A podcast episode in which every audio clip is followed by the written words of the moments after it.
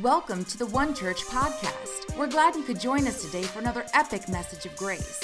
If you enjoyed today's word, please rate and review us on iTunes, Google Play, Spotify, or wherever you're listening.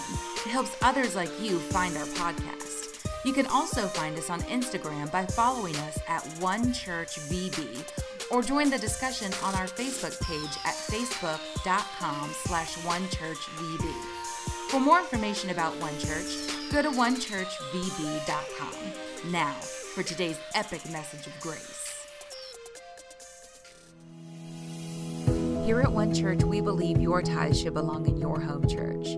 If you feel led to give, tithes and offerings can be contributed online through the Venmo app, available both on Apple and Google. Just search for One Church VB to find us today.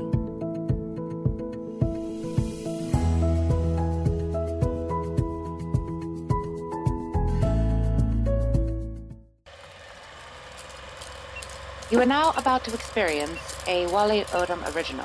Please enjoy.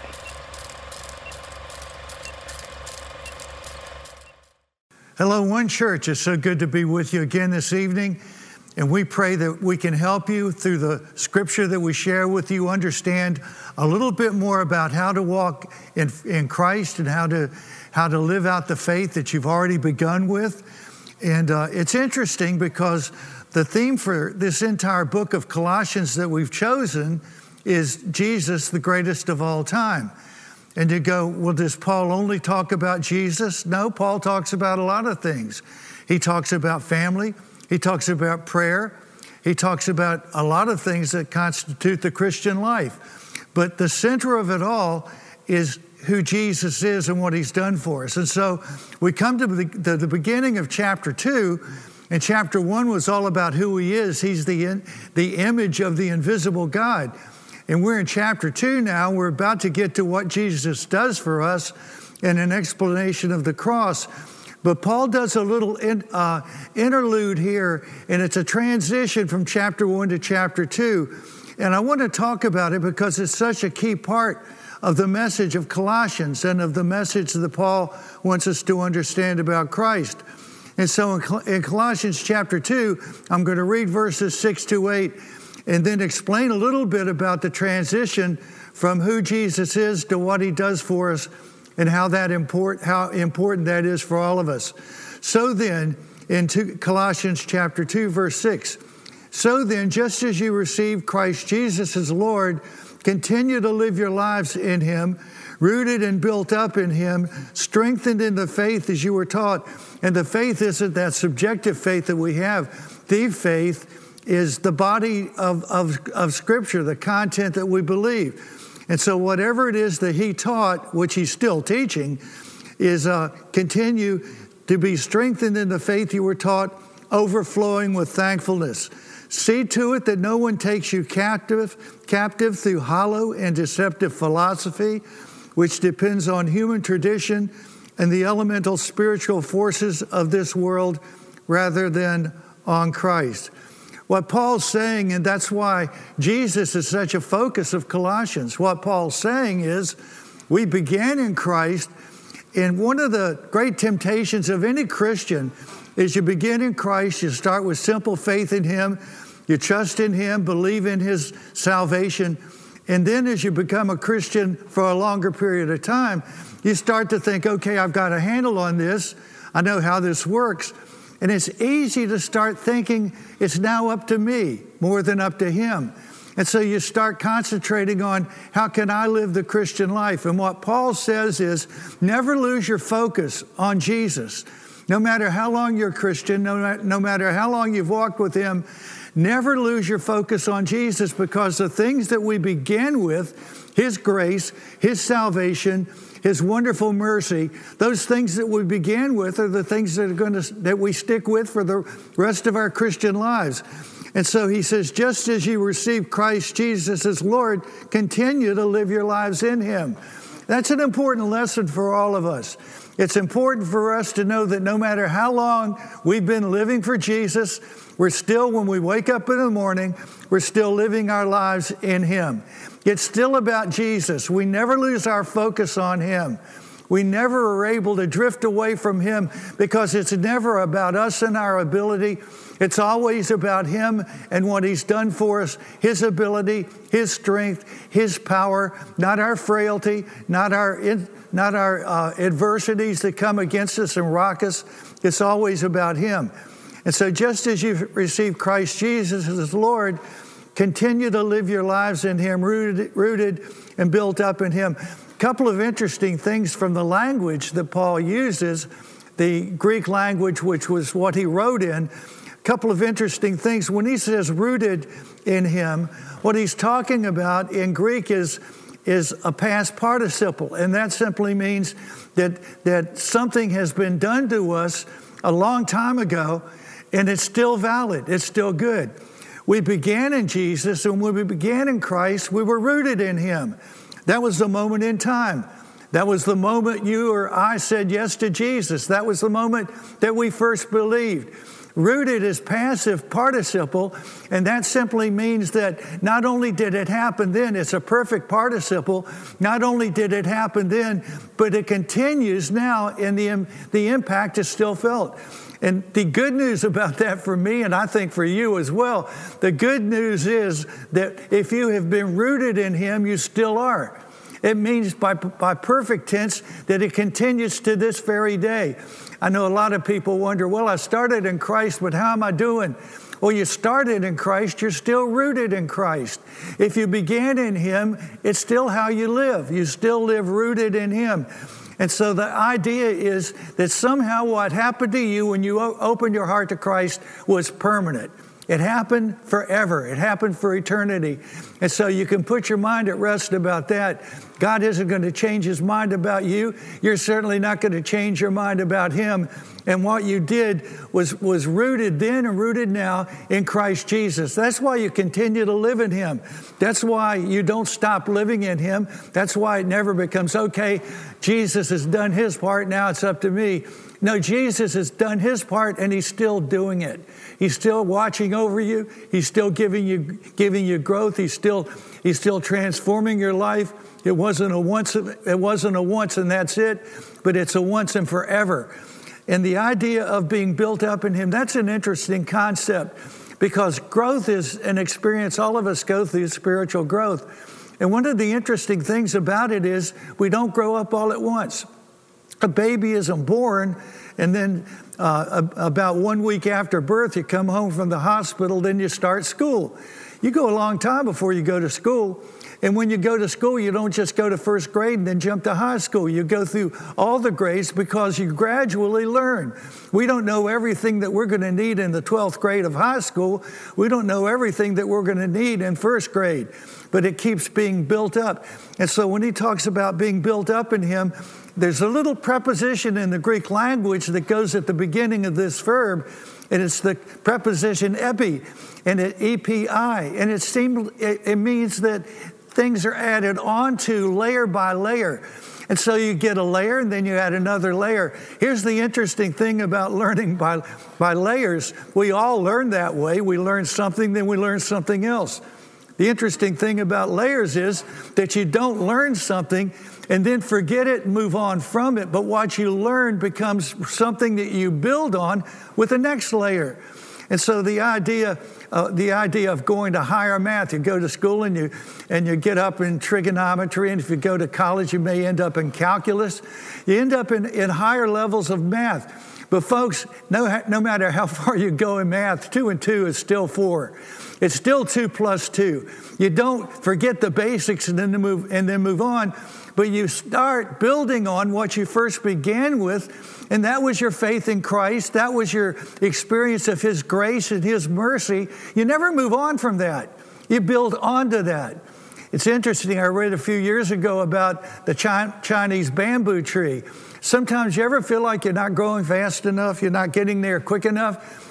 Well, the Chinese bamboo tree is interesting because the Chinese bamboo tree, for about the first four years of its growth, it doesn't make any progress at all. It doesn't get any taller. It doesn't grow any, it doesn't grow any longer. It's just there for about four years. But in the fifth year, it grows 90 feet in, six, in, in 60 days. 90 feet in 60 days. You know why? Because those first four years, its roots were going deep. It wasn't going up, but it was going deep. And then finally, in that fifth year, you have a real spurt of growth. And I think some of you experience that. I have. There are times in my life when I seem to not be growing up much at all, but I'm growing deep. I'm getting into God's Word. I'm learning more about Jesus. I'm learning more about His grace. I'm learning more about His mercy. And then all of a sudden, you keep doing the things that you're supposed to be doing. And then all of a sudden, you'll have a growth spurt. And all of a sudden, you, you're much taller than spiritually than you used to be. And so the whole concept of growth is that we grow in stages. And some of those stages, we have growth spurts. Some of those stages seem to go slow but we're growing. And so Paul says, don't ever get away from in your growth. You never become so smart that you don't need Jesus. You never become so enabled that you don't need his power. You never become so sure of yourself that you don't need his grace. And so we depend on him from start to finish. And so just as you receive Christ Jesus as Lord, continue to live your lives in him. How do you do that? Well, you're growing, you're rooted, and you're built up. And then you come to a verse that really is so much so important in my own Christian life and it's so important in yours. And this is that last passage I read. See to it that no one takes you captive through hollow and deceptive philosophy, which depends on human tradition and the elemental spiritual forces of this world rather than on Christ. You got to catch that last phrase, rather than on Christ. Is philosophy good? Yeah, you want to know how life works. There are lots of things that we learn, lots of things that help us in our lives, lots of things, lots of information we need. But listen, the emphasis here is human tradition and the forces of this world rather than Christ. It's so easy to displace Christ in your life and you all of a sudden become, hey, and this is true for Christians. And I'm not telling you something you haven't already experienced that you don't already know. You, you become a Christian, and the first thing you run into, a lot of Christians, first thing you run into is human tradition. God says this to you, God says that to you. You believe in Jesus, your sins are forgiven, you start a brand new life, totally brand new life. The old life is over. You start something new, and then all of a sudden along comes human tradition that tries to attach things to your new life. We call it legalism. It means that somehow when you become a Christian, somebody comes along and says, Christians don't, don't do this and Christians don't do that, and begin to, find, to define for you. And uh, I grew up with a lot of legalism when I was growing up as a Christian. I grew up with not just depending on Jesus and what He did for me, but depending on what other people told me I need, other people told me I needed to do. And you get so bogged down with that, and you feast on that. And sooner or later, you find yourself being diminished from what God wants because you're depending on what people say God wants. Jesus' biggest problem in his life on earth and his ministry on earth, his biggest problem was religion and human tradition. God didn't save you to make you religious. God saved you so that you could become part of his family and become a believer and trust in him. God didn't save you so that you would have a bunch of rules to live by that aren't in the Bible. Somebody made them up. God saved you so you could enjoy the liberty of Jesus Christ. And that's what Paul's talking about.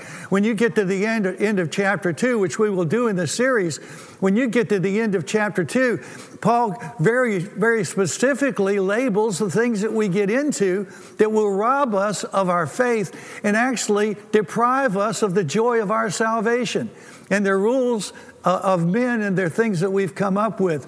And so make sure. Uh, in fact, one of the things that I find the biggest danger of every Christian I know, the biggest danger is human tradition. Jesus saved you by His grace. You're going to live by His grace. You're going to go to heaven by His grace. We're not going to get there and do high fives because we made it, because we're good. We're not going to make it because we're good. We're going to make it because Jesus is good and because we believe in Him and trust Him. And I'm not depending on Wally Odom to get there, folks, and you shouldn't depend on Wally Odom or yourself. We're getting there because of what Jesus has done for us, and it's because of Jesus Christ. And so uh, you got to be careful what you eat as a Christian. And uh, I read about a six month old baby albatross that starved to death with a full stomach. And researchers wanted to know why it died with a full stomach. And so they did a surgery to find out what was in its stomach. This six month old baby albatross had eaten everything that it was given. It just opened its mouth, somebody would pop, a bird would pop something in and it would swallow it. And this is what they, this is what they, this is sad. This is what they found in the albatross's stomach. They found two cigarette lighters, a pump top sprayer, nut shells without any nuts in them, a shotgun shell, broken clothespins, and hundreds of plastic bits and it died with a full stomach of a bunch of garbage. Folks, you're a Christian. You believe in Jesus. Don't eat garbage. It won't help you, it won't grow you, it'll make you sick. It's something that God doesn't intend for you. Don't eat garbage. Well, what do I eat then? I tell you what, don't swallow legalism. Don't swallow human philosophy apart from Christ. I'll tell you what, you can feed yourself on and you'll grow up as a Christian. Feed yourself on God's love. Remind yourself regularly how much God loves you, because He does. Feed yourself on God's grace. Remind yourself again and again that you're doing this because of God's grace, that you're transformed and you're being made new because of God's grace. Don't eat garbage, but eat the stuff that will help you grow. And Paul very simply says, you keep growing in Christ. You continue to trust in Him you continue to believe in Him. And so, folks, Jesus is everything. I love the quote by Mother Teresa. She said, You never know Jesus is all you need until Jesus is all you've got. Folks, we don't have everything, but we've got Jesus, and that's enough. So may God help you to continue to grow as a Christian, continue to grow as a believer. Shoot right up there, grow 90 feet in 60 days because you're feeding on the right kind of thing God's grace and God's love. God bless you. Shall we pray together? Father, thank you for the Lord Jesus Christ. You saved us. We began this journey with you. We're walking out this journey with you, and we're going to end this journey with you. And it's going to be all because of your love and your grace. We've been rooted in you, and we still are. We're being built up in you. Layer by layer, we're growing, and we thank you that we can depend on you. And as Paul tells the Colossians, don't ever get away from Jesus. Don't ever lose your focus on Him. He's the answer to our growth, to our maturity, and to everything we need. In Jesus' name we pray. Amen. Thank you for joining us for another epic message of grace. Don't forget to subscribe, rate, and review us on iTunes, Google Play, Spotify, or wherever you listen so others can find us too. We'll be back next week with another incredible message. Until then, follow us on Instagram or Facebook at One Church VB, or find out more information about One Church at onechurchvb.com. Have a great week.